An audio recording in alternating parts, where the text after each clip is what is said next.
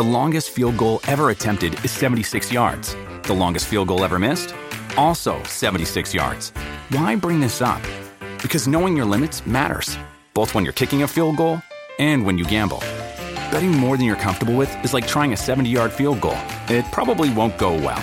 So set a limit when you gamble and stick to it. Want more helpful tips like this? Go to keepitfunohio.com for games, quizzes, and lots of ways to keep your gambling from getting out of hand. Welcome to Hail Varsity Radio, the voice of Husker Nation. Insight, opinion, expertise, with the biggest and best names talking Nebraska across the state. Join the show on Twitter at Hail Varsity and at Schmidt underscore radio. Call in at 402-466-ESPN or 1-800-825-5865. Here's Chris Schmidt. Welcome to it. Great to be with you on a Thursday. It's Hail Varsity Radio presented by the Nebraska Lottery. Chris Schmidt, Elijah Herbal, and you. Loaded up. We'll check in with Brandon Vogel, who, brother, went overtime with the latest Hail Varsity magazine issue. His story as he was uh, able to rank all, all of the Nebraska Big Ten games since uh, the Big Red joined. What a what an undertaking. We'll step through that uh, with Brandon Vogel, get his take. Can't wait to see and read that story. In hour two, the uh, pride of the Buffalo Bills, uh, proud member of the Bills, Jeremiah Sirles, going to be with us. We'll talk playoff football with him, some Husker football thoughts with Sirles. Uh, Gary Barnett will join us. We'll talk more about quarterbacks and the portal. And uh, Coach Barnett will uh, talk a little NFL with us as well because it, it is flat out a juicy weekend of quarterback matchups. And uh, man, it, this time of year is incredible. Just spitballing with Junior. If uh, if Cincy gets to the AFC title game and Kansas City wins, it'd be a fun roadie next weekend. We will make Mama pay for that. Uh, and then Denny Burke, Burke's best bets uh, with VSiN Sports Network. Numbers to get in today 466 3776. 466 3776 800 825 5865. Can email Chris at HailVarsity.com and uh, can always follow. Find us on Twitter at Schmidt underscore radio, Chris Schmidt at Herbal Essence for Elijah Herbal. So, plenty of news and notes to get to a junior day for Nebraska football tomorrow. Uh, who's going to be in town for that? We'll lay that out there. Uh, some thoughts with uh, just what Casey Thompson can be for Nebraska. We'll dive in there in a moment. But you, have had some breaking news today with the NSAA. I'm going to start off with some high school ball. And uh, you had a lengthy meeting today. Good reporting here by Luke Mullen uh, out of the Journal Star with this.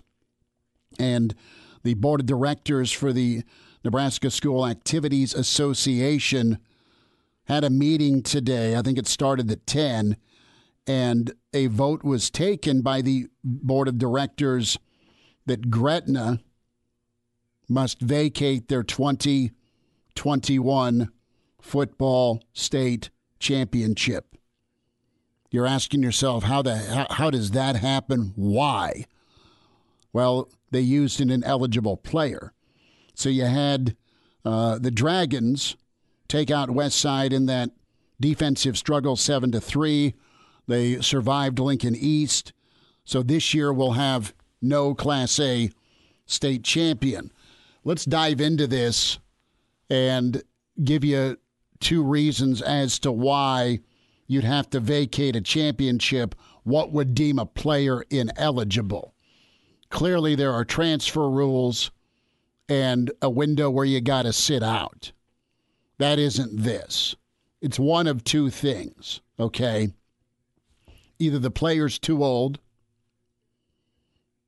19's the cutoff, or you didn't have a player pass enough classes to be eligible. This happened when I was in high school with a different sport. It was golf, and I think the, the Southeast golf team did really well, but they had a player that was playing, he was a freshman, but playing up on varsity and the Gulf run Southeast went on, and I'm not sure if they won state or where they placed, whatever. It, it came down to, to the academic side of things. And this guy was a buddy of mine. He didn't end up passing enough classes as a freshman. So the success and progress was was taken away. You got Michigan when it comes to to vacated. Elijah, you played high school ball. You're part of some playoff runs. This is this is such a punch in the face to Gretna, and you're sad. You're you're also in, on on the other side of this fence feeling for West Side and other teams that Gretna beat to get to the state championship game and win it. You, you feel sick for all parties here because you don't want to you don't want to get a championship that way, the vacation or vacating, and you don't want to absolutely have what you worked all season for taken away. And there's there's been instances where the NSAA's had to rule on appeals when it comes to age. And in some of those instances, it's been a kid that uh, might be older or turn 20 before uh, the season's end, okay, or a certain point in high school. And those instances, those appeals usually center around a kid and his earlier academic challenges if there's some special education that's been involved, all right. And uh, a lot of times coaches will, will want a kid to, to be part of it and and to to play or just have that that team structure. So the news is this: is Gretna uh, has had to vacate their their Class A championship in high school football. And Stu Pospisil just released an article here a few minutes ago, uh, reporting that the player in question did not live. His primary residence was not in Gretna; was in fact in Papillion, and uh, that would be a, a, case I think of. Then they'd be worried about recruiting that a player who was not from Gretna so, was playing on the Gretna football team. Uh, so Stu says it's a it's a it's a boundary thing, huh? Mm-hmm. But. Mm. And the the Gretna argument was that uh, he lived with separated parents, and his father, in fact, lived in Gretna. His mother lived in Papillion, but they didn't officially change the the primary residence for the, the son. So you want to talk about um, the the mother of technicality? So I just said there's two things that can get you popped, and that's your kid's too old or you don't pass enough. The districting stuff is Oh man, and I, and I know what the letter of the law is supposed to say with, all right, you live in this district. Well, let's be real. And kids don't live across the, st- the street from their high school or within the boundaries necessarily. And you have kids transfer quite a bit for different reasons, some of it academic, some of it athletic. And you know kids. Maybe you have family friends that have a kid go to a different high school and participate in activities as long as they do it within the appropriate time frame and the kid's accepted to school usually it's all right. So stu's saying it was a, a districting thing. Well that is that's that's one technicality. I mean, mm-hmm. who who raised it? And and somebody had to raise this objection right? And then lay out some evidence and say okay this is illegal. Do we? They aren't going to release the player in question. Uh, there is a name in the article, I believe. Then say it. Uh, let me see if I can refine the article again. Okay. They they, uh, they had the family's name at least. Okay. I'm not sure they had the kid's name uh, because the parents are uh, they were apparently separated this season, but not legally separated under the letter of the law. So he spent the football season living with his father, who apparently moved down to Gretna mm-hmm. once his parents were separated. It is the the Boganoski family. Okay. Uh, he did play in the state championship game against uh, West Side, where he caught uh, six catches for 47 yards in the title game. It's a good number. It is a good number. Uh, yeah, Tyson, Tyson Boganowski, a junior who previously played for Papillion La Vista South. Okay. Well, there you go. And this is controversial. There's some uproar. Now that I see that, I mean, if it's a if it's a, a player being 20 years old and was held back a couple years and is playing in state championship, I, I'd understand maybe. But this just feels overreaching, and it was an eight nothing vote according to Stu, an eight nothing vote by the NSA board of directors to to keep uh, the title away from Gretna. Wow. Well, we'll um, do some more digging on this and can chime in on that 466 3776 or 800 825 5865. Want to switch gears and uh, we'll have some junior day thoughts with uh, some of the recruits Nebraska's looking at, specifically quarterbacks for 2023. Uh, let's ask this question here. And you remember Russell Wilson. I remember that game pretty vividly. Nebraska, Wisconsin, the, the, the first Big Ten ball game under the lights for the Big Red, and it didn't go well past halftime for Nebraska against Russell Wilson's team. We have this era of transfer, we have this era of the portal, and one of the first dudes to to make a splash that really kind of tipped the tables and kicked this whole thing off was Russell Wilson. You know what he's done in Seattle? And quite honestly, he enhanced what had been a management position at Wisconsin, the position of all right, pro style quarterback, hand the ball off to a killer running back, have a great offensive line, get J.J. Watt off the edge, play defense. Wisconsin's going to grind you down. They're going to win 24 to, to 13, right? And they're going to just bludgeon you for four quarters with their physicality. Well, for the first time in a while, Wisconsin got themselves the dynamic quarterback in the Big Ten.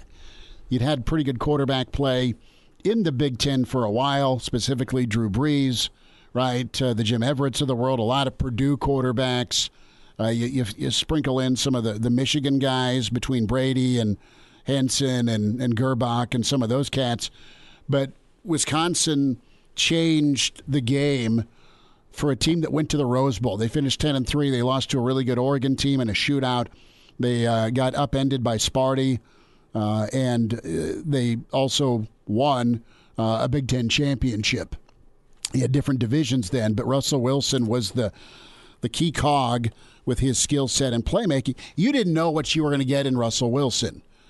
Okay, he was a grad transfer, probably the first, the most impactful grad transfer for a long time until this new era we're talking about.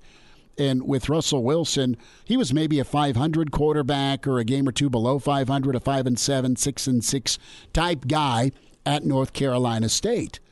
Well, he was also playing baseball for the Rockies. Spent time during the summer in Double A, and had a real uh, rub with with his coach. So when push came to shove, Russell's like, "Dude, I'm out. I'm I'm going to go to Wisconsin." Worked out, came in, voted a captain, Barry's talked about this with us, Barry Alvarez. And Barry's like, look, dude, he won his teammates over, hardest worker, best player, yada, yada, yada. And he, he changed the game for Wisconsin. They've not had a quarterback like him since. And while they've had Rose Bowl teams, they were able to have a Rose Bowl team with a very dynamic offense. So when we talk about Nebraska football, is Nebraska going to be able to get that type of pop? I know Russell Wilson's a hard comparison.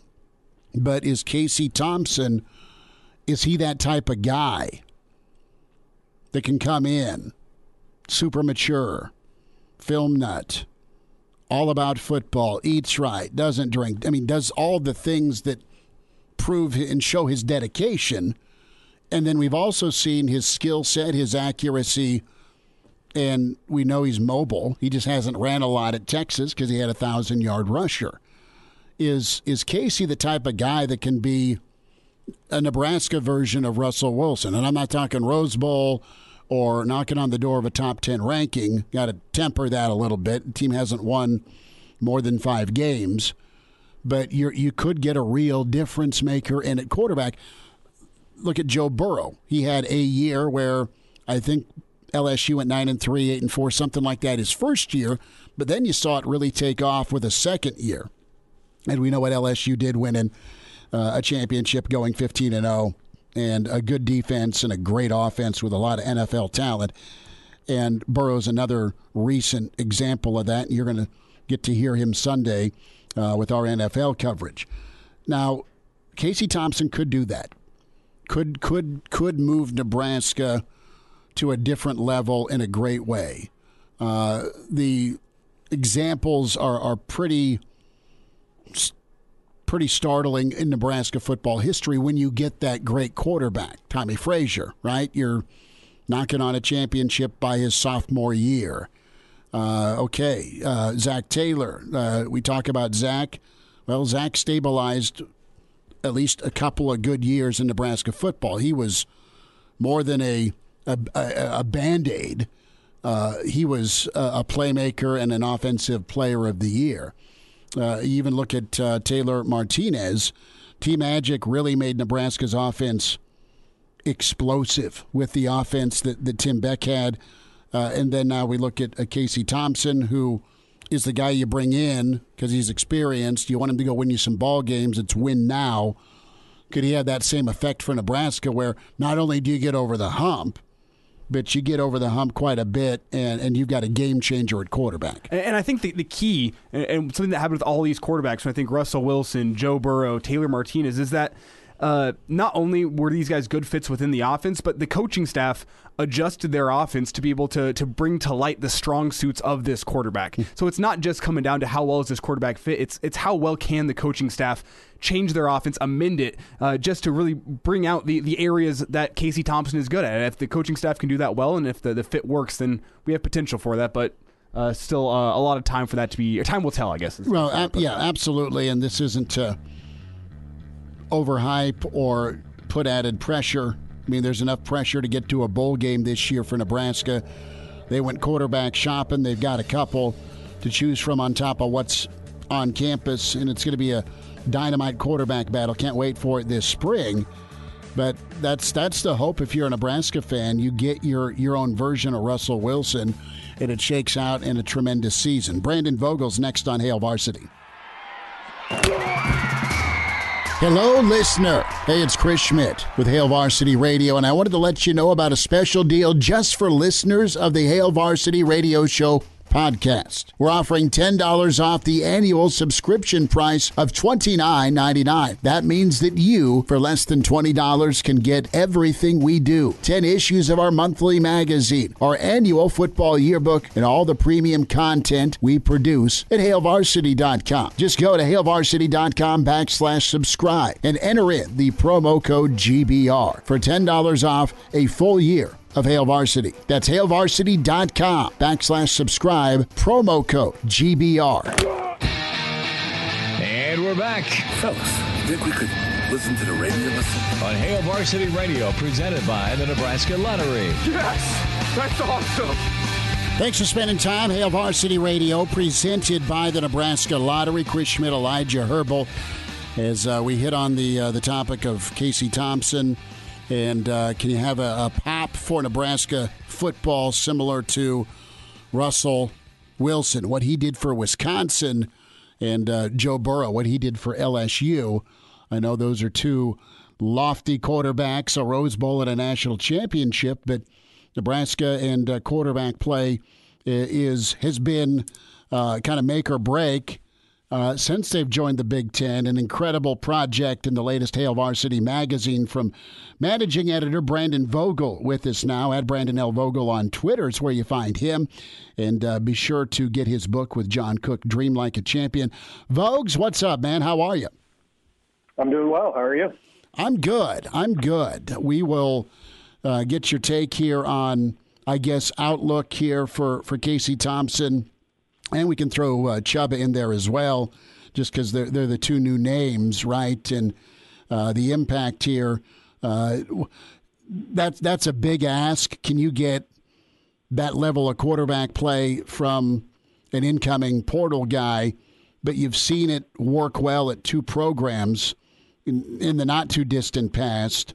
Uh, is that a fair expectation or – uh, even thought to have right now with, with new quarterbacks added to the Nebraska roster.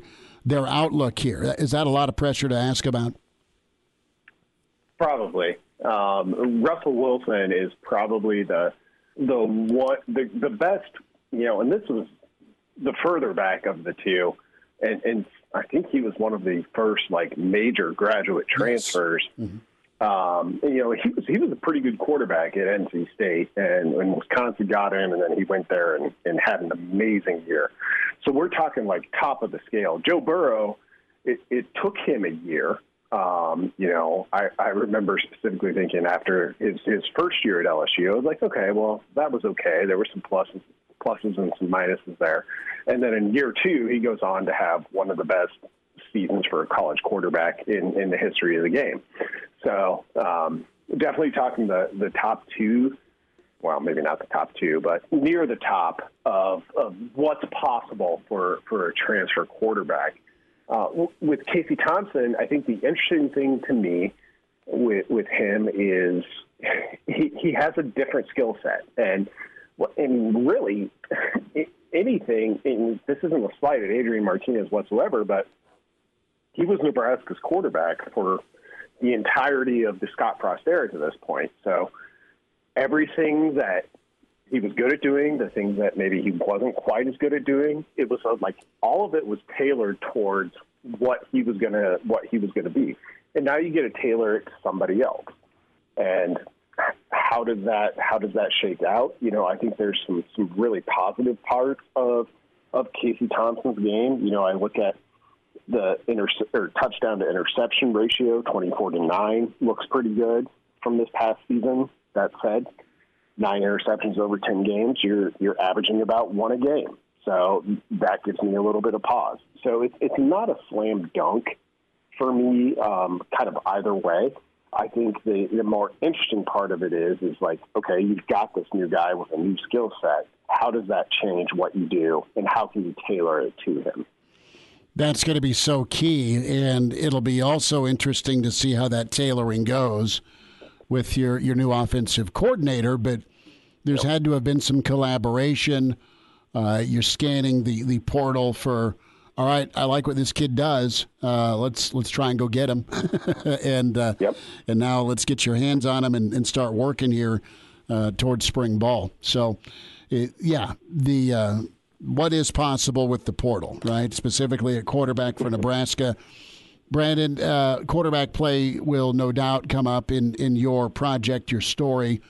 Uh, lay it out for folks in the latest issue of Hail Varsity Magazine what you did, how long it took, and the uh, what what punted this off for you. Why, why did you dive in so deep? This sounds like a really really cool story. yeah, so I, I kind of set out. I've, I've, I've long wanted, and even though you know it's totally subjective, it's just my kind of interpretation and opinion of it.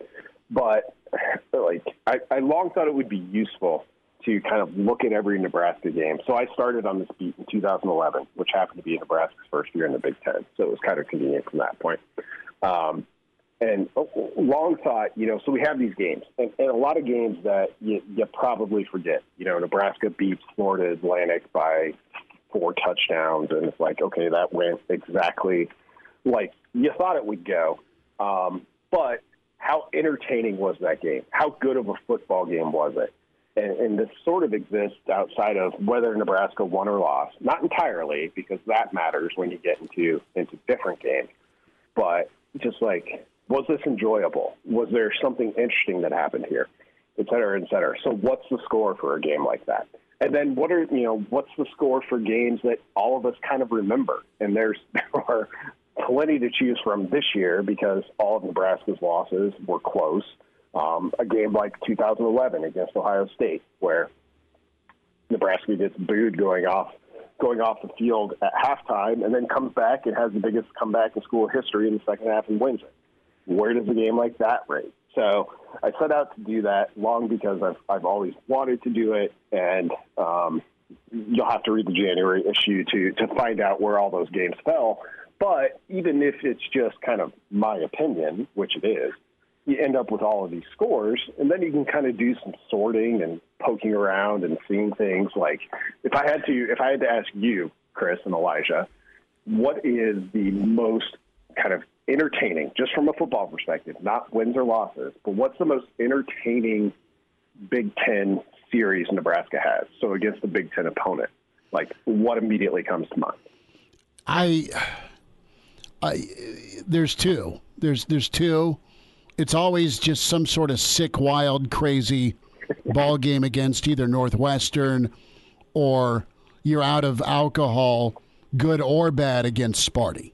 And, and I would even add, aside from uh, a three-year stretch, Iowa. There's been a lot of really entertaining games against Iowa. You know, either there was like 2011 through 2012, Nebraska was really beating them pretty good. But I feels like out of the 10 You'll always remember the 2014 Iowa. I mean, like Yeah. because it was a win, and then oh, how are they going to out out of the 10 dirty matchups, a win? it, it felt like five or six would come years? down to the wire. Yeah.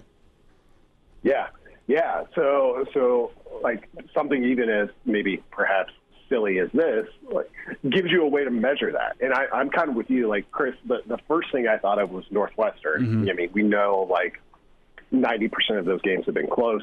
So I was like, okay, well, I went through and like rated all these games, and that's all I tried to do. And then I went back and saw like, okay, well, what's the average rating? Does this actually match up with reality at all? And Northwestern was it was the highest average game rating in in the West Division. Michigan State was number one. Michigan State and Nebraska, when you stop and like go back and look at it, and there, there's been a couple clunkers in there for Nebraska, but they've really played some classic games. And then Penn State also showed up, which not as big a sample size on them, but you remember those first kind of three, four games in the Big Ten era, all pretty close, all pretty meaningful for for Nebraska. Iowa, Elijah, uh, and I, and I agree with what you're saying. It, it ended up the lowest in, Really? in my scores because it's just been a lot of pain for Nebraska, Partic- particularly of late. You, you know, you got that 2014 game. I think it was the 2012 game where you know Rex Burkhead had been injured, and then he comes in and just like guts it out on a terrible, windy and cold day where nobody can do anything. So you had some good points for for Nebraska there, but the past you know seven years of Iowa just beating Nebraska, both in ter- like blowing Nebraska out a couple of times, and then just finding a way to continually beat them by a field goal or a touchdown, ended up putting that one at the bottom uh, based on my interpretation. So, so, so this is less like uh, if you think back to the NCAA football games. I'm not sure if you played them, but after every single game you had, which was close, it gave you a, a game grade on the ESPN like classic games list. Uh, it would make a little Yeah. composite for you. Is it like that, or, or is it more like as a Nebraska fan, uh, you you lose some points if Nebraska were to lose by a field goal in painful fashion? Yeah, it's probably more like the EA Sports thing. Okay. Uh, I, I specifically set out so it's not like if Nebraska wins, that doesn't automatically mean it's it's a good score. Um, the, the 2019 game against Northwestern is is a good one, a good example here because you know we we remember that game. It's it's it's undeniably cool when you have a walk-on defensive back hit the game-winning field goal um, memorable finish, you, you know, carry the guy off off the field on your shoulders. That game actually scored pretty low for me because I specifically remember that, and, and that was the moment in 2019 where, you know, Nebraska came into that season pretty highly regarded. A lot of people thought they were going to take a jump, myself included, and that was the one where I was like, this wasn't a particularly good Northwestern team. They should have beat this team by more. Um, and I, I remember coming out of that game being like, Nebraska's in trouble. So, so that one ended up scoring below average for me, even though it was a very memorable and fun day if you were a Nebraska fan. So it's it's kind of a mix of both. Brandon, I got to ask the question: What was the top game? Read and What find out. I'll, I'll say this: it was uh, the the top the top say well the top ten was was dominated by the the Bo Pelini era. Okay. Um, I, I gave a clue, in, I think, in my, my first answer to this line of questioning. Um, but you think back to that first year uh, that Nebraska played in the Big Ten, and you can probably run down the scores and, and come up with which one ended up number one. Vogues, I, I'm going to need I'm going to need like five more minutes on the other side. If Junior will let you do that, that good. Yep. Okay, so Brandon Vogel's story goes through all of the Big Ten ball games for Nebraska, and we go down and and he we uh, I'm just gonna I have nothing to do with it other than just smile about it, but uh, he kind of ranks them and real quick, Vogues here, you. You wanted to, to score him. Like, is it is it out of ten, Bud? Is it out of five? About thirty seconds here before we got to take a timeout. But how did you how did you rate him? Yeah, we're on a 0.0 to 10.0 scale. So A 10 a 10.0 is uh, the, the highest score possible. 0.0 is the lowest. Nebraska did not, in my opinion, hit a 10.0, but they definitely hit a 0.0. uh, and you can probably remember that game too. Hang on, uh, Vogues. We'll be with you uh, about two minutes here. And I want to get into uh, to, to one of the, the series in the Big Ten that you dove in, you, you dove deep into. Brandon Vogel with us, managing editor, HailVarsity.com and magazine. Uh, more thoughts as he went through all the Big Ten games for the Big Red. Hail Varsity continues. Hello, listener. This is Brandon Vogel, managing editor of Hail Varsity, and I wanted to let you know about a special deal just for listeners of the Hail Varsity Radio Show podcast. We're offering $10 off the annual subscription price of $29.99. That means that you, for less than $20, can get everything we produce 10 issues of our monthly magazine, our annual football yearbook, and all of the premium content we produce at hailvarsity.com. Just go to hailvarsity.com slash subscribe and enter the promo code GBR for $10 off a full year of Hail Varsity. That's hailvarsity.com slash subscribe, promo code GBR. And now, And now, back to Hail Varsity Radio. Back with you, it's Hail Varsity, presented by the Nebraska Lottery. Chris Schmidt, Elijah Herbal, and Brandon Vogel staying on with us here. His feature in the upcoming Hail Varsity magazine. He goes through all the Big Ten ball games and rates them. What's most memorable with uh, so many of those encounters? At Brandon L. Vogel on Twitter and can subscribe, hailvarsity.com backslash subscribe.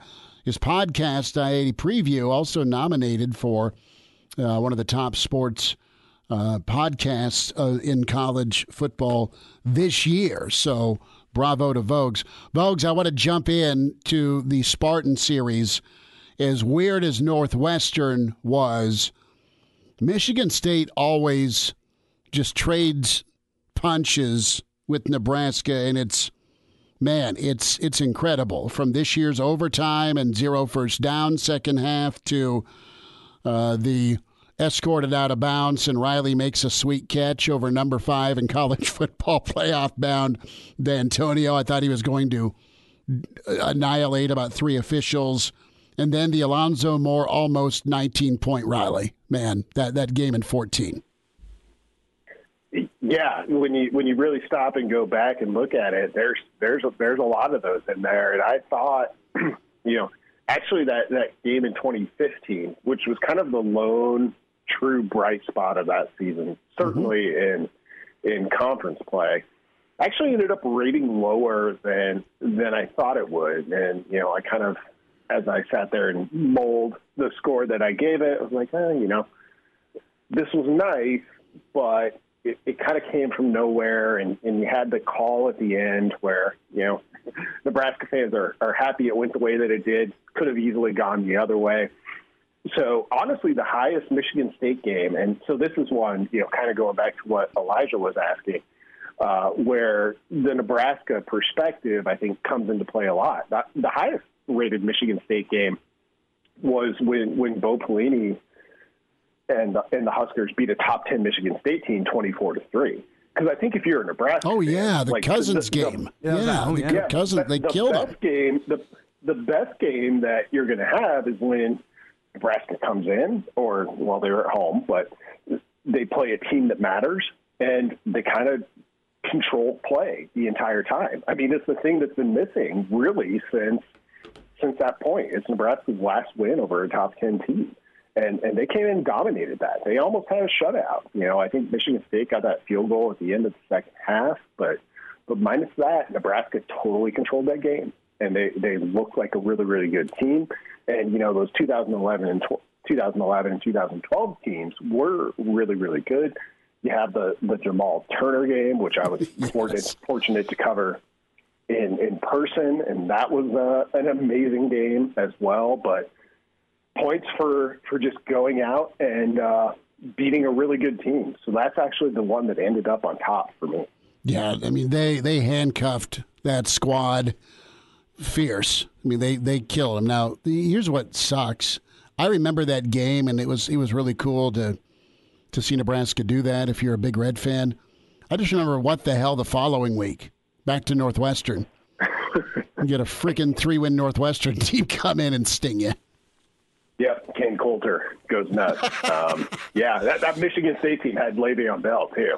Um, yeah, no, I know. Yeah, you have you have the benefit of hindsight where you're like, wow, this guy was a really good pro, and, and Nebraska held him three points. Um, but yeah, that was kind of the the overall tenor of of the Pelini era, and not so much early on. Although that one, that game against Northwestern, really might have been the first sign of it. Of kind of, you know, Nebraska came in, so they came in pretty high off the Big Twelve, as we all remember, and and they had to adjust. And the Big Ten, Big Ten's just different. It's it's a league where even a three win Northwestern team, like if you don't play your best, they're going to beat you. And I think that's still something Nebraska's adjusting to. Last thought here, Vogues. We'll let you get out. Um, of all the games you've traveled to and covered, is is there one season over another that's been more memorable? Do you look at last year because of how how uh, masochistic it was in one score games? Do you look at 14 with, wow, Nebraska was so close to to to winning uh, 11 games that year. They they were up in some of those horrible losses where they got blown out. Yeah. They were up double digits. You look at the the cardiac factor in 2012. I look at 13 with two road wins. You know that that were impressive at Michigan, at Penn State in overtime in a blizzard. Does the first yeah. season burn into your mind? What season is kind of a wow factor for you?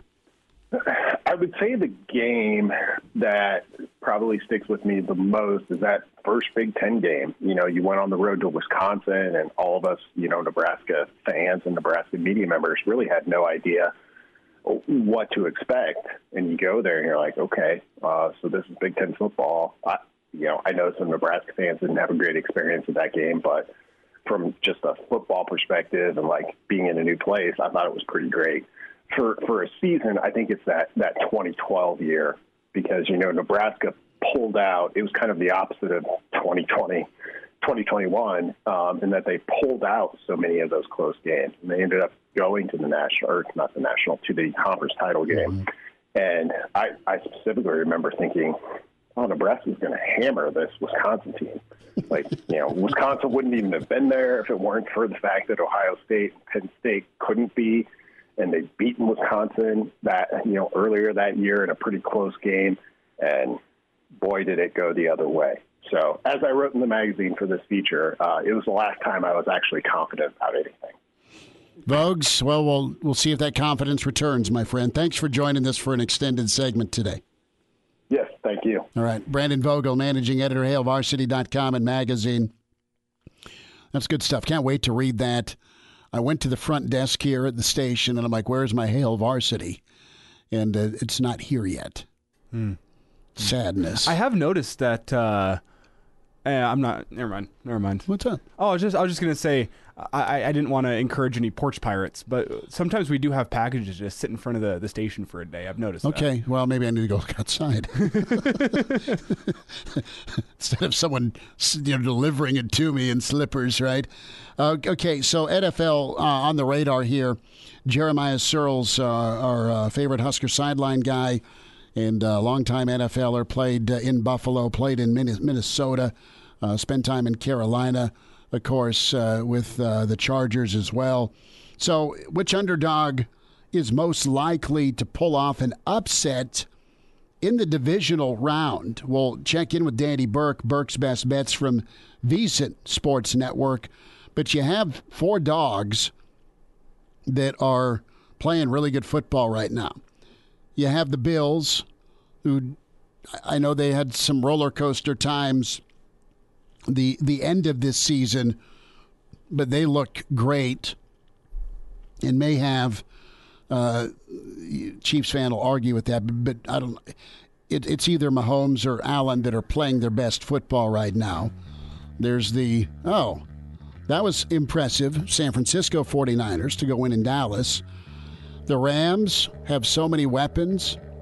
And then you have the new kids that are hot and really just don't know any better their first rodeo with so much talent in Cincinnati, Burrow, Chase. Uh, but the Rams with what they have on both sides of the football. Chew on that. We'll come on back and wind down hour one next. And now. And now, back to Hail Varsity Radio. Dynamite basketball tonight. Jeff Moats will have it. And it is Northeast and Lincoln Southwest locally. I believe that's over on KFOR. Yeah, great game here uh, locally on ESPN Lincoln as well as we have. Uh, I believe it's York in town taking on Waverly. So that's a top yep. five matchup in Class It B. is. Connor Clark will have that for you. So Connor on the call tonight. Yes. Yeah, that's what I thought. So uh, catch local high school ball. Uh, some more fallout here with Gretna having to vacate their Class A title.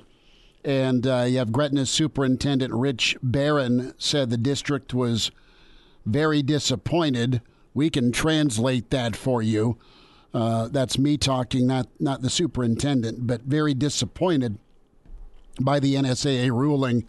And a quote here with the World Herald and uh, Stu Pospisil on this coverage.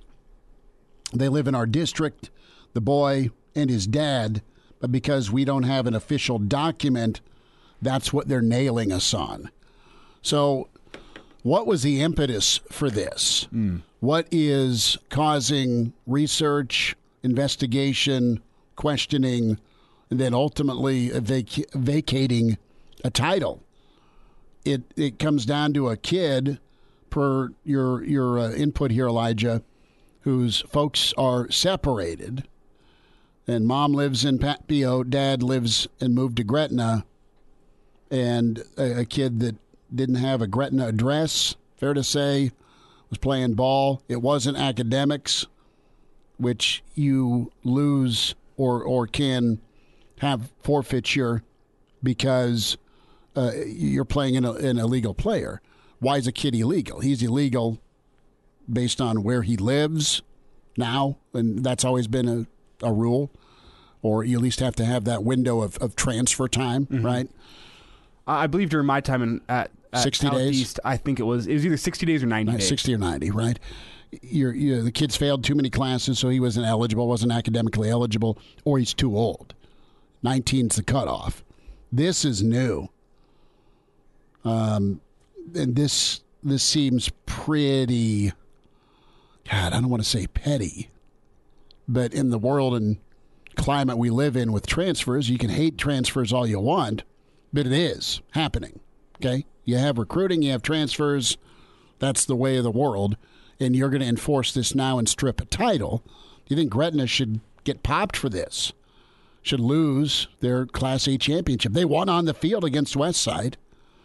And the kid that that is in question here, the family that's in question, he had about six catches for 47 yards. Good, good player but not household name player. I'm not knocking him. I'm just saying it wasn't like it was a star running back that was carrying the football for 300 yards to force your way into a championship. Well, what's interesting is uh, I'm not sure if the NSA thinks they're doing something here, but they're, they're, they're letting the players keep their medals, but they're taking the championship away from the school. school.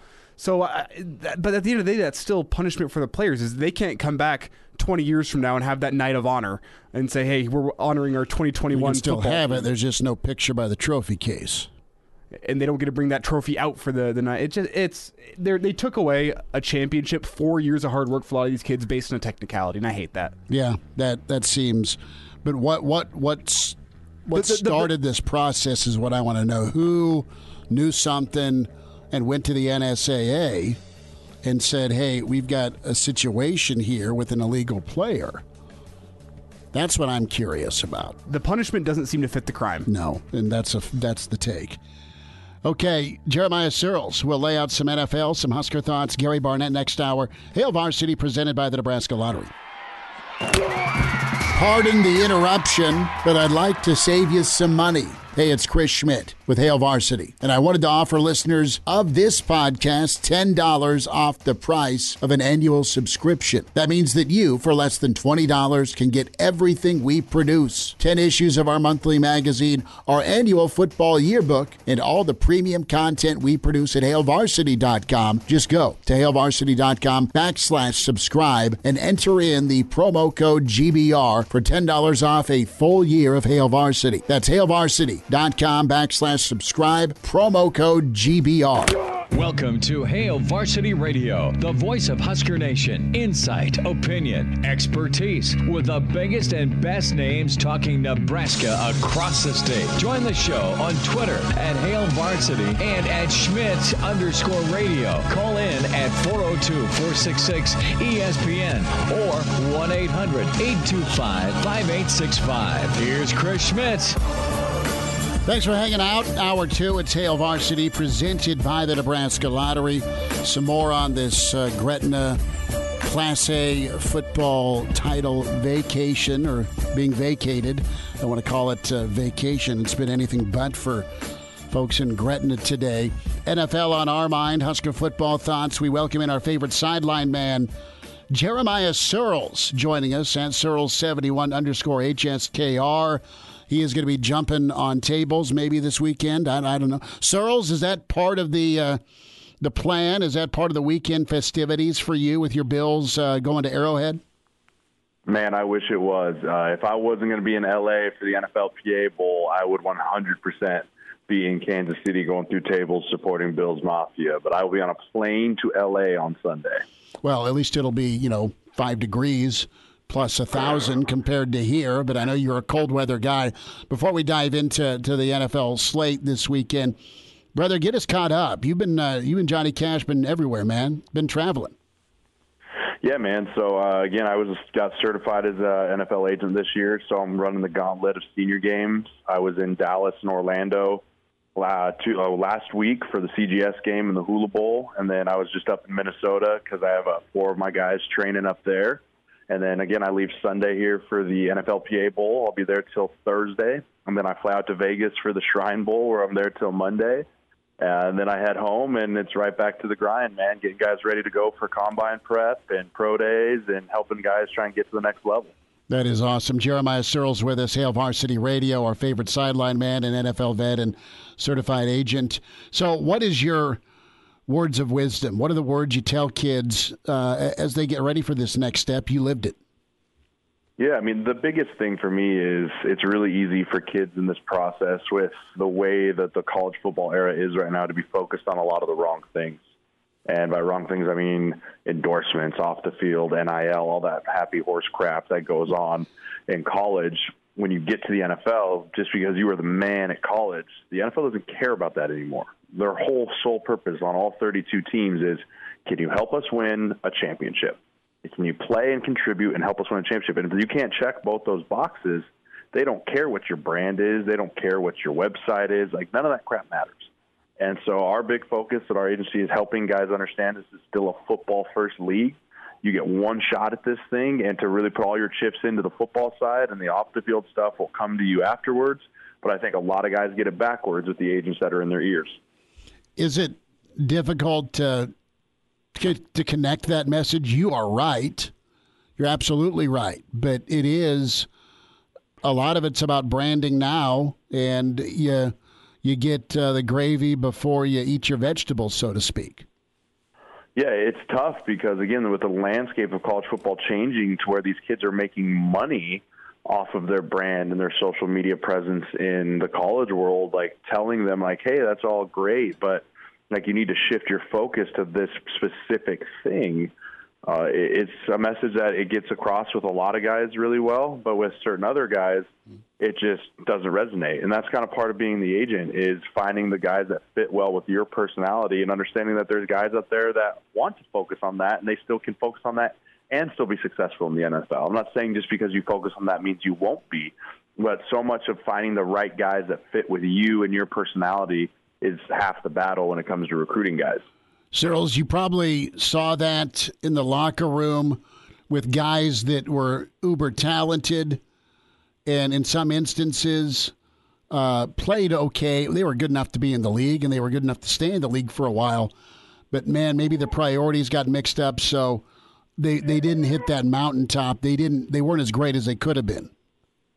Right. Yeah, and that's the thing is if you come into the league, you, you can survive your first year because everyone's drinking from a fire hose, right? You're a rookie trying to figure life out, and you can get by. But it's really that second, third, fourth year where you have to reinvent yourself and go back and self scout and do so much on the football field that if you get to your after your rookie year, do you kind of think I've made it?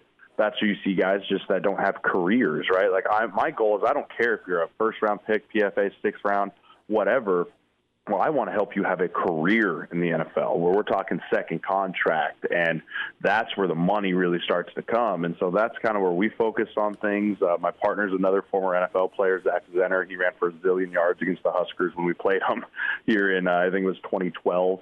Uh, he played five years in the league as a running back too. So we got a really good group put together, and it's been really fun getting this thing off the ground. Sirles going to switch gears, talk some Nebraska football. What's uh, what's your expectation? Uh, for for whoever is Nebraska's next quarterback. And we spent the first segment talking about Casey Thompson and could he be Nebraska's version of what Russell Wilson did for Wisconsin?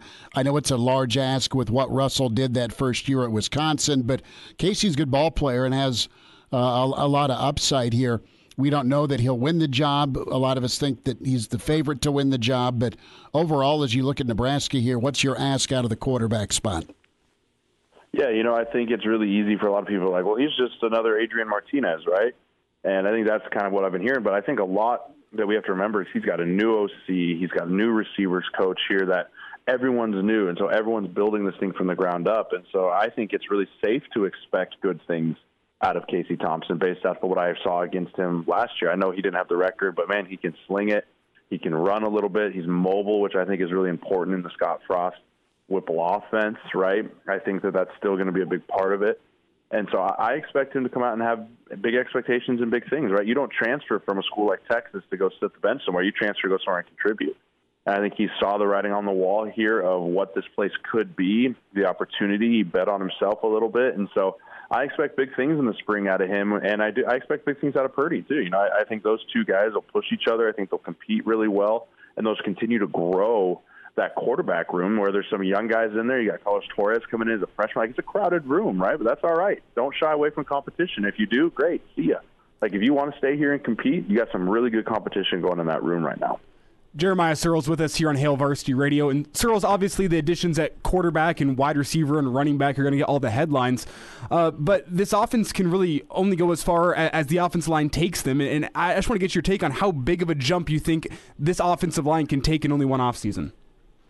You know, that's the part that I struggle with. You know, you, you want them to think that they're going to take these leaps and bounds, but you got to replace some pieces too, right? You lose Cam Jurgens, your three-year starting center and then you have to kind of okay, what's next at center position, right? In my opinion, I think you need to move Turner Corcoran to center, which I've heard rumblings about, because you know you have Teddy Prochazka coming back at left tackle. But the big question marks for me are right guard and right tackle. I think Henry Lutovsky is a guy that I keep hearing great things, and he's a young player, but his tremendous upside. But you look at the right tackle position, and Bryce Benhart didn't have a great year last year. That's not saying he can't turn it around and have a great year this year, but – that's a glaring question mark in my opinion of hey who replaces or who is the starting right tackle. I think there'll be some good competition there. I think Brock Bando will get a couple looks. The transfer from Okie State might get a shot out there too. You know, I think they're going to rotate some guys in there because that that was a piece that really hampered some stuff for us this year that we need to get fixed. Sirles, to the NFL we go, and let's go to your Bills. They beat Kansas City once. What makes you feel like they can? Can can be different in the postseason. Allen's playing great. Give folks a little insight to Joshy and this Bill squad. I know you're you're you're still connected with guys up there. Yeah, I mean, I, I think the Kansas City Chiefs are as good, if not a little bit better than they were last year. But I think the Bills are much better than they were last year, and a lot of that has to do with I mean, Josh Allen's maturity level and his play has just increased throughout the weeks, right? Throughout the years. And I think that Buffalo's going to be a really motivated squad going in there. But Josh is such a great leader. He's kind of a goofy dude. I mean, you heard Jordan Poyer when he was mic'd up, like he's goofy as hell, which is kind of true. Uh, he's a goofy guy, but you mean your his teammates just love the guy. I mean, because he'll put his body on the line, and he's the ultimate competitor. He's everything you want in a young quarterback in this NFL. Uber talented, all the charisma off the field, and he's going to be a great quarterback in the NFL for a long time.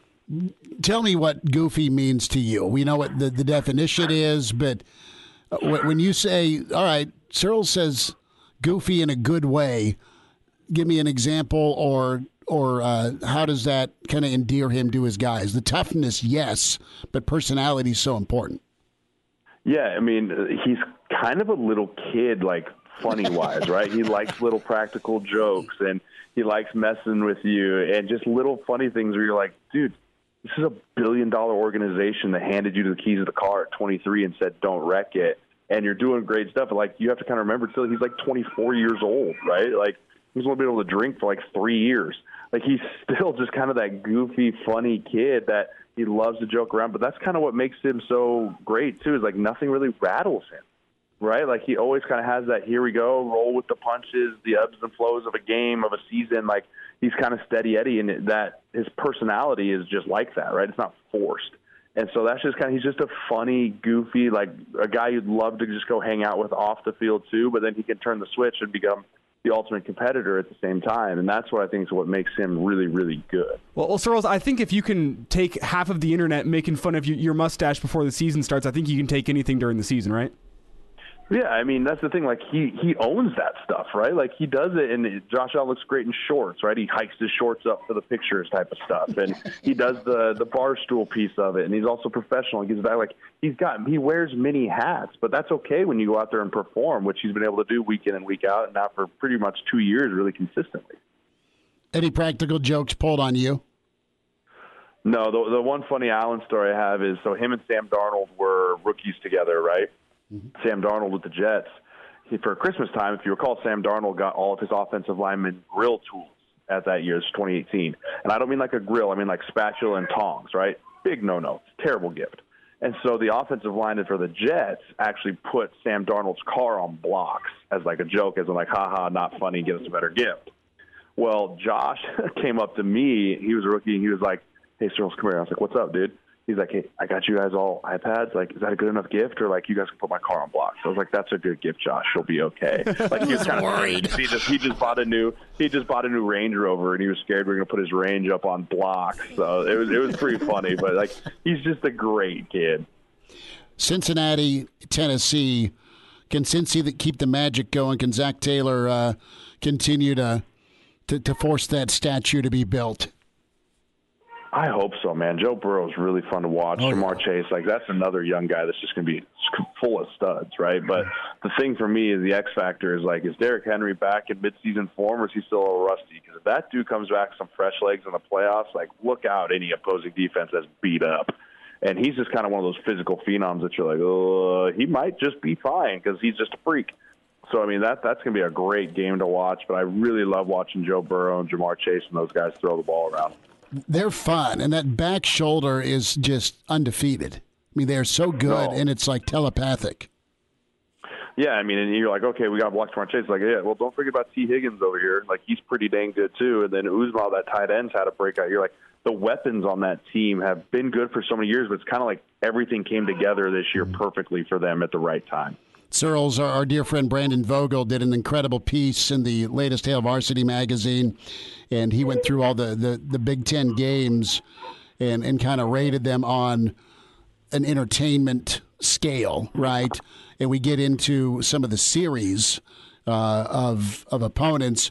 Was there a a team during your time at Nebraska games against X, say Michigan State or Iowa or Northwestern or what what what opponent was kind of the most memorable series in your career? You know, for me, the most memorable for me, it was kind of weird, right? I did two years in the Big 12, three years in the Big 10. So yeah. we kind of, we that was when we were still that stupid legend leaders thing. Mm-hmm. But for me, it was, it was always Wisconsin. Okay. And I mean, because it was, for me, it was like we go to Wisconsin, first Big 10 game ever, everyone's juice game day, we just get blown out, right? And then the next year they come to us. I think they came to us and, and we won at home with, with like Joel Stave, and then we get blown out against them in the conference championship. Like it just was always felt like they were the rival for me when I was in school. Okay, And yeah, and and had that Nebraska Wisconsin tie, and you uh, they, they just and they've had Nebraska's number, man. Maybe they'll right. Maybe Nebraska will, will flip it around uh, eventually. Well, I think a lot of it too is like everyone was like, well, Nebraska out Nebraska or Wisconsin out Nebraska, Nebraska, mm-hmm. right? And that always kind of like stuck in me. Like I didn't like that. Like because they're like, oh, they're more physical. There's like all that stuff, and like that that stuck in my craw. Like I hated that. So I always had a little bit more juice to go against those guys too. Well, I I, I bet uh, we were talking, and I think the Michigan State series, man, has always been kind of crazy, and then just weird with Northwestern. Northwestern games yeah. have always been just weird with between the Hail Mary and then the upset, and even 2018 with you're up by 10 with three minutes left, and then you lose in overtime. And so, Sirles, I want you to have safe travels. Give the best to, to your family, and uh, keep grinding, brother. Thanks for a few minutes today. Yeah, absolutely. Great catching up with you guys as always. Go Big Red. There he is. Jeremiah Sirles with us, our favorite sideline man and uh, agent. And of course, uh, Sirles, a longtime NFL vet, uh, member, uh, proud dude uh, with the Bills Mafia, former Buffalo Bill, former Charger, and former Minnesota Viking. We'll dive into some quarterback thoughts with Gary Barnett. Speaking of quarterbacks, do you want to see the hear the crazy stat I heard about Tom Brady yesterday? If he were to win out this uh, postseason, if he were to win the next three games, win the Super Bowl, he himself would have more playoff wins than every other franchise in the NFL. He's there. He already leads several teams. He, he only like three teams are ahead of him, and all of them are out of the playoffs except for the Packers, who lead him by one. Total franchise playoff wins, lead him by one. So if he wins out, he will overtake the Packers. Well, that's that's the the showdown, isn't it? I mean, if, if both teams do their job, you get 2.0 of that uh, again in Lambeau. Uh, good stuff from Sirles. Gary Barnett next. It's Hail Varsity Radio. Pardon the interruption, but I'd like to save you some money. I'm Brandon Vogel, managing editor of Hail Varsity, and I wanted to offer listeners of this podcast $10 off the price of an annual subscription. That means that you, for less than $20, can get everything we produce 10 issues of our monthly magazine, our annual football yearbook, and all the premium content we produce at hailvarsity.com. Just go to hailvarsity.com slash subscribe and enter the promo code GBR for $10 off a full year of Hail Varsity. That's hailvarsity.com slash subscribe, promo code GBR. And we're back. Fellas, think we could listen to the radio listen? On Hail Varsity Radio, presented by the Nebraska Lottery. Yes! That's awesome! Back with you, it's Hail Varsity Radio, presented by the Nebraska Lottery. Let's say hi to the Hall of Fame coach Gary Barnett with us as we are into uh, the recruiting season and uh, some NFL. Obviously, coach, how's the week been? Thanks for the time. Uh, the week's been uh, it's been good, Chris. Just watching everything from afar. Uh, you know, being sort of um, uh, hooked into Colorado a little bit. We've had a bunch of bad news as far as fans are concerned. We just had a bunch of guys go in the portal. We've had 21 guys now go in the portal since the uh, uh, season, and we've had uh, I think 18 since the end of the season. So of which about seven are starters. So it's you know, it's frustrating watching it all, especially from a distance and not having to do, you know, no control that we have. And you know the optics on it aren't good. So uh, he's sort of caught up in that. But uh, you know it's somebody else's problem and not mine now. So uh, it's a little easier to take. You, you mentioned seven starters and some some really talented skill guys, and obviously some some players that have been difference makers. And you know we we get into this from time to time, but but what do you do in today's era, coach? As you've got to recruit new, keep old, and always keep an eye on the portal. I mean, it is a 24 7 situation for college football coaches now. It is. And, and as you look at it, it, is you know, we were, I was having this discussion with a friend last night, and I said, you know, as bad as it is for coaches, it is also good for coaches because it gives you a chance to get guys out of your program that um, you you hope you you know that you either made a mistake on or there's an issue of some sorts that uh, you, you know are create headaches so it works both ways a little bit, not as much for you as against you. I think depends on where you are, but um, you know, I, I like I've I said a million times already, and, and I know we shared it on this show. Is I think the guys at the very top are are are, uh, are really profiting by it, maybe the guys at the very bottom, and, and all the guys in between are trading each other's problems, one one one sort of or one kind of a problem or another. So it's I think vetting in this whole deal is uh, really important. That's just it. And what was what was your vetting process like? And I want to go to the quarterback position because that's that's your make or break on offense. And Nebraska did a really nice job of vetting um, Casey Thompson. And there's been conversations that Casey had. There's relationships that uh, Kenny Wilhite, who's been tremendous for Nebraska, and also Mickey Joseph had with with uh, with Charles Thompson.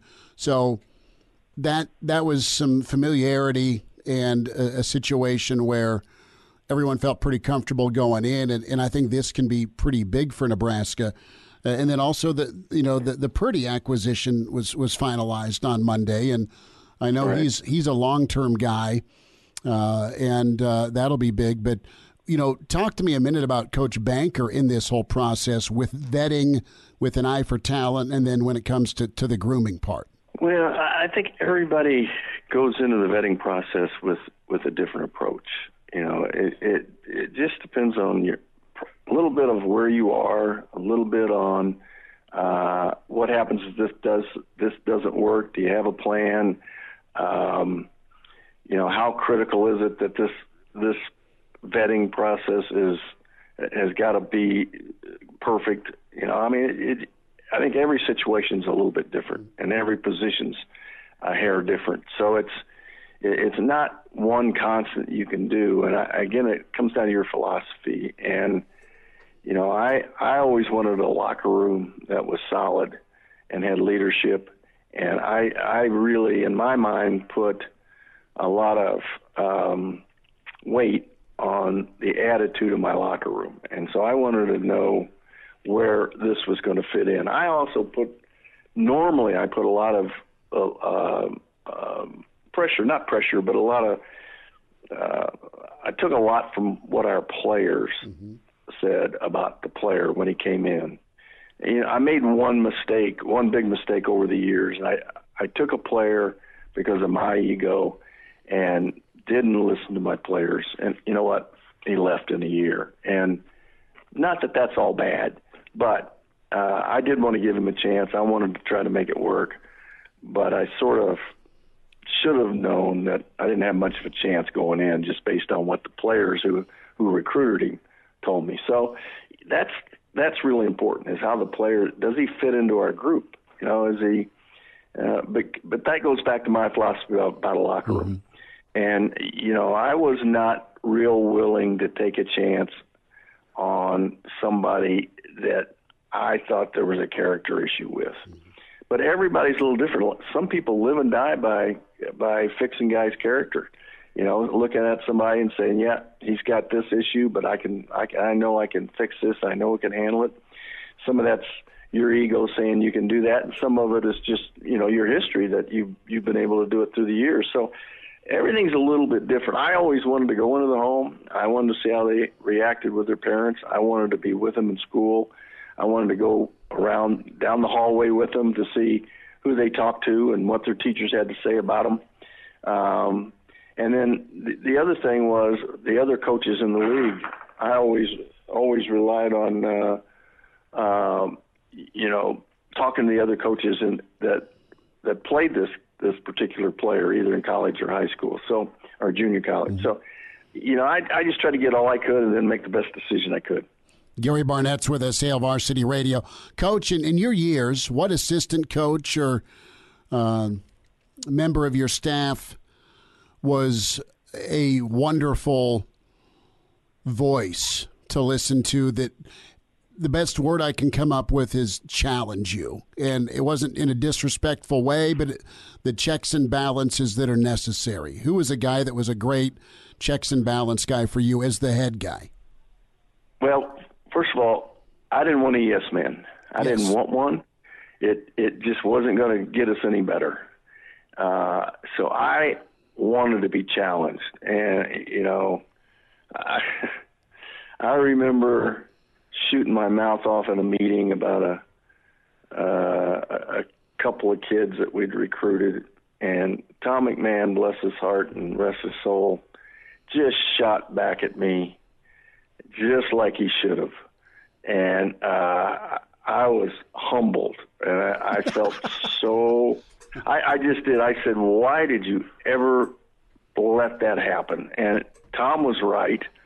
Um, you know, um, uh, I don't know. Shawn Watson was really good at it. Mm-hmm. Um, Tom Cable, no question about it. Um, you know, I, I had a lot of good coaches through the years, and every one of them, I hope, felt like they could tell me what they thought I should hear. Now, uh, you know, there was a couple that didn't, but mm-hmm. but for the most part, I think that happened. Gary Barnett with us, Hail Varsity Radio. Coach, got to look at some of the quarterbacks that are in the NFL and uh, that are playing this weekend. Joe Burrow, of course, doing some big time things in Cincy. Zac Taylor, people are smiling here in Lincoln with what Zac's done. Josh Allen, of course, uh, from Wyoming. Aaron Rodgers, Patrick uh, Mahomes, and, and Tom Brady. Did you cross paths with any of these kids? Did you ever recruit any of them, or no friends that have? Um no, not really. I'm trying to think. You know, I wouldn't have been around Brady. Any of those get. Um, you know, I you know I know that you know the Joe Burrow story is mm-hmm. well known. The Mahomes story is well known. Um, know, Tom Brady and I are about the same age, so I'm surprised I didn't run into him same, at least same coaching golf, against him. Same I think I score. coached against him. and so, uh, but no, this is an interesting group of quarterbacks, and it just shows you how important the quarterback is at this point in time. Josh Allen, you know, is a great story, and up in Wyoming, and an unrecruited player, and so. um you know that to me that's a great story. And as i watch things he is a rising star boy. That dude is really good. He can ball. Uh, is there oh is, man. is that there, first touchdown pass he threw last week was unbelievable. Just an incredible throw. And uh, falling out of bounds down about the 15 yard line making that throw in the snow and the rain and not snow but the cold so. What's uh, a lot of good guys.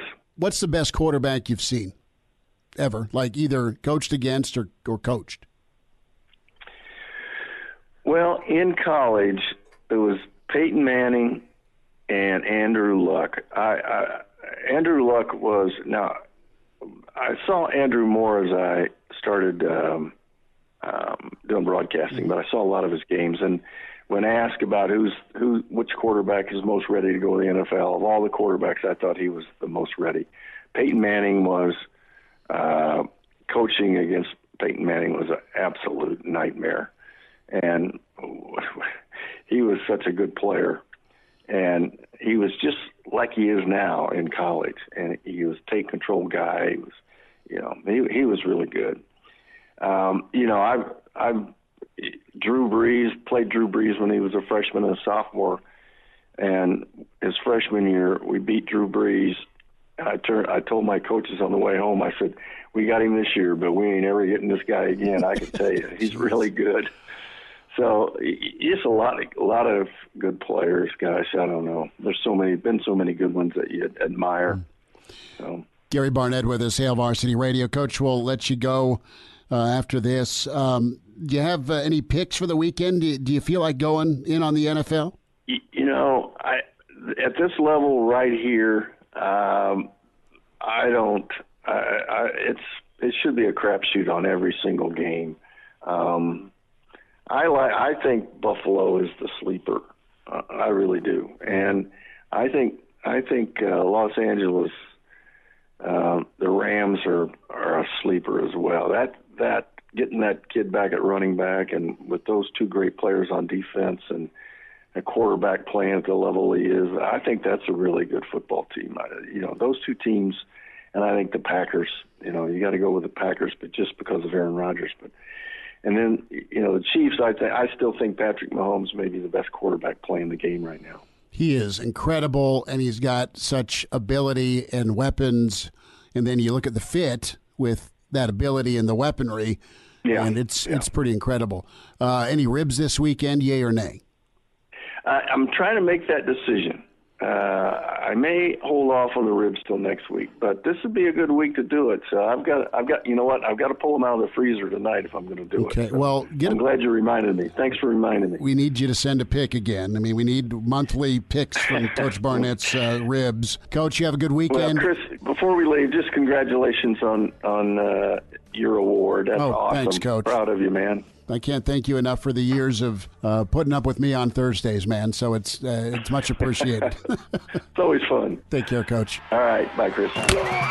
Like what you hear, high quality radio and podcast is part of what we do at Hail Varsity. Hey, it's Chris Schmidt with Hail Varsity Radio, and I wanted to offer listeners of the Hail Varsity Radio Show podcast $10 off the price of an annual subscription. That means that you, for less than $20, can get everything we produce 10 issues of our monthly magazine, our annual football yearbook, and all the premium content we produce at HailVarsity.com. Just go to HailVarsity.com backslash subscribe and enter in the promo code GBR for $10 off a full year of Hail Varsity. That's HailVarsity.com backslash subscribe, promo code GBR.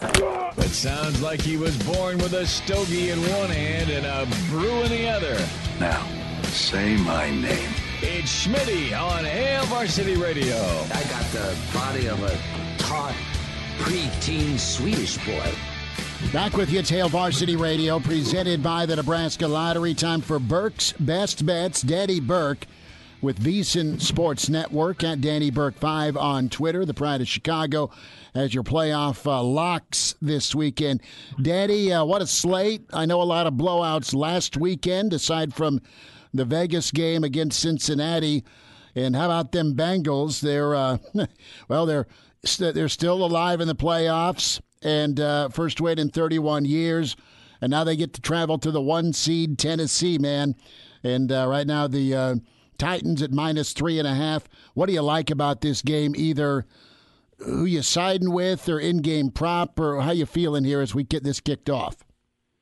Yeah, how about it, Schmitty? Zac Taylor, uh, Yeah. almost as impressive as uh, you, Schmitty, with your major award, just like in a Christmas story. So first and foremost, got to give you major props. Well deserved. You are the man and the voice of Husker sports in Lincoln. You are the goat in LNK. But moving on to the Raiders and the Bengals, my friend. I, this game is just making me scratch my head so much because I really like Cincinnati in this spot, Schmitty. My fear is that looking at the Bengals, it's almost like they might be like a public dog, right? Because this is kind of like almost a recency bias type of type of affair where you know you saw Cincinnati do really well against the Raiders. Except the thing is, like I, I don't feel like that was shocking. So I, I was kind of more so expecting that going into that game. And the Bengals have shown they can they can hang with the big boys, right? I mean, that game against Kansas City, I think, proves that they can be a legit contender. And I have knocked Cincinnati a couple of times this season. They just keep doing better and better than I expect, and I think that could be the result of this game. Now, maybe they don't win it. Maybe Tennessee does prove to be the better team, better defense, better coach, and the rest is in favor of them. But if you're giving me three in the hook over the key number of three, Schmitty, I think I just got to take it with the Bengals. I think I got to trust Joe Burrow and assume that their defense, or excuse me, their offense with the weapons they have can expose Tennessee's defense enough. And I guess the one benefit, too, to Cincinnati is that maybe Tennessee does control some of the momentum in this game, but a lot of their control comes on the ground. So it's not going to be like big, explosive, consistent passing plays we assume. I mean, they have great uh, receiving threats with A.J. Brown, Julio Jones, but we know they love to focus on that ground attack. So maybe that will give you more incentive to take the three in the hook with the Bengals because that's the way I got to lean for this matchup. Danny, good stuff there. Let's move to Saturday night at Lambeau. We got the Packers hosting the 49ers. This is a rematch from earlier in the year. Uh, it was back in, uh, I think, week three. The Packers beat the 49ers 30 to 28. Now we get a rematch, but uh, as we all know, all that uh, regular season stuff gets thrown out in the playoffs. The Packers are a five and a half point favorite. Yeah, so the thing to keep an eye out for for this game is the status of Jimmy Garoppolo. He already had his injury before the postseason with his finger, and now we've heard that he's got the issue with the shoulder that he got banged up against the Cowboys. And they're being very discreet about it naturally, like you assume they would. I'm kind of leaning toward more so the side that he's not going to be 100% healthy. And realistically, even if he is, you know, Jimmy Garoppolo is a sufficient quarterback, but he's not necessarily the guy that's going to win you the game. It's going to be the scheming of Kyle Shanahan and his coaching staff, or Shanahan and his coaching staff. Uh, it's going to be the defense up front, and it's going to be that running game. So with the spread, I, I'm so torn on this. I think maybe the best way to approach that would just be to tease down Green Bay if you're seeing a six and just hope that they can win it outright because San Francisco's liability defensively is their secondary. So at some point or another, Aaron Rodgers and Davante Adams are going to have their connections and expose them. And then when you look at the other side for San Fran, I, I wouldn't be surprised if they keep it close because, well, their philosophy is they want to run the ball. And I think the biggest example of what they can do, look at a couple of games. On the side of San Francisco, that game prime time where they were three and a half point dogs to the Los Angeles Rams, everybody, including myself, was on LA, and the 49ers just running the ball, running the ball, and just absolutely dominated the line of scrimmage and pounded them that game. And you saw what force they have on that side of the ball. I think they do the same thing here against Green Bay because you take, for example, that game against Cleveland, who were trailing when they were trying to pass it. Well, they go to the ground attack. Green Bay's got the 28th ranked DVOA run defense. That's the page out of the playbook that you can keep it close with Green Bay. Maybe not beat them, but keep it close. So with all of that said, Jimmy Garoppolo's status up in the air. The defense will do well enough against Rodgers, barring a couple big plays, and the 49ers will wind down the clock with the running game. I like this total to go under. I bought it up to 48 when it was at 47 and a half, so I paid like minus 118. I would still play it at 47, but maybe try to get that hook. But I think it's going to be the lower scoring game probably the lowest one out of all the matchups, and that would be my best bet for this game to bet the total under. Danny Burke with his VSiN Sports Network had Danny Burke 5, his show Rush Hour, and of course the Danny Burke Daily Podcast. Rams, Tampa, another rematch, and uh, the Rams flexing all over Tampa early in the year. Do you like the Rams to keep the momentum, or do you think Tampa's well going to do Tampa things and get back to another conference title game? You know, we talk about public dogs, and I think this is going to be one of them, Schmitty, with everybody going on the Rams. And I got to disagree, actually. I think I'm going to trust Tom Brady here. And look, I liked the Bucs a lot last year. We bet them to win the NFC at seven to one when people kind of forgot about them. And I'm going to be honest, I'm not as infatuated with them at this point because of, like you said, the injuries they've dealt with. But defensively, they got a lot healthier. And offensively, the one injury that's a concern is Wirfs on the offensive front. He's questionable, so we'll keep an eye on that. I'm waiting for this line to get down to like two and a half, and then I might just play the Bucs outright on the money line. You take into consideration what happened with the Rams against the Cardinals. Cliff Kingsbury's been abysmal in the latter mm-hmm. half of all of his seasons going back to college.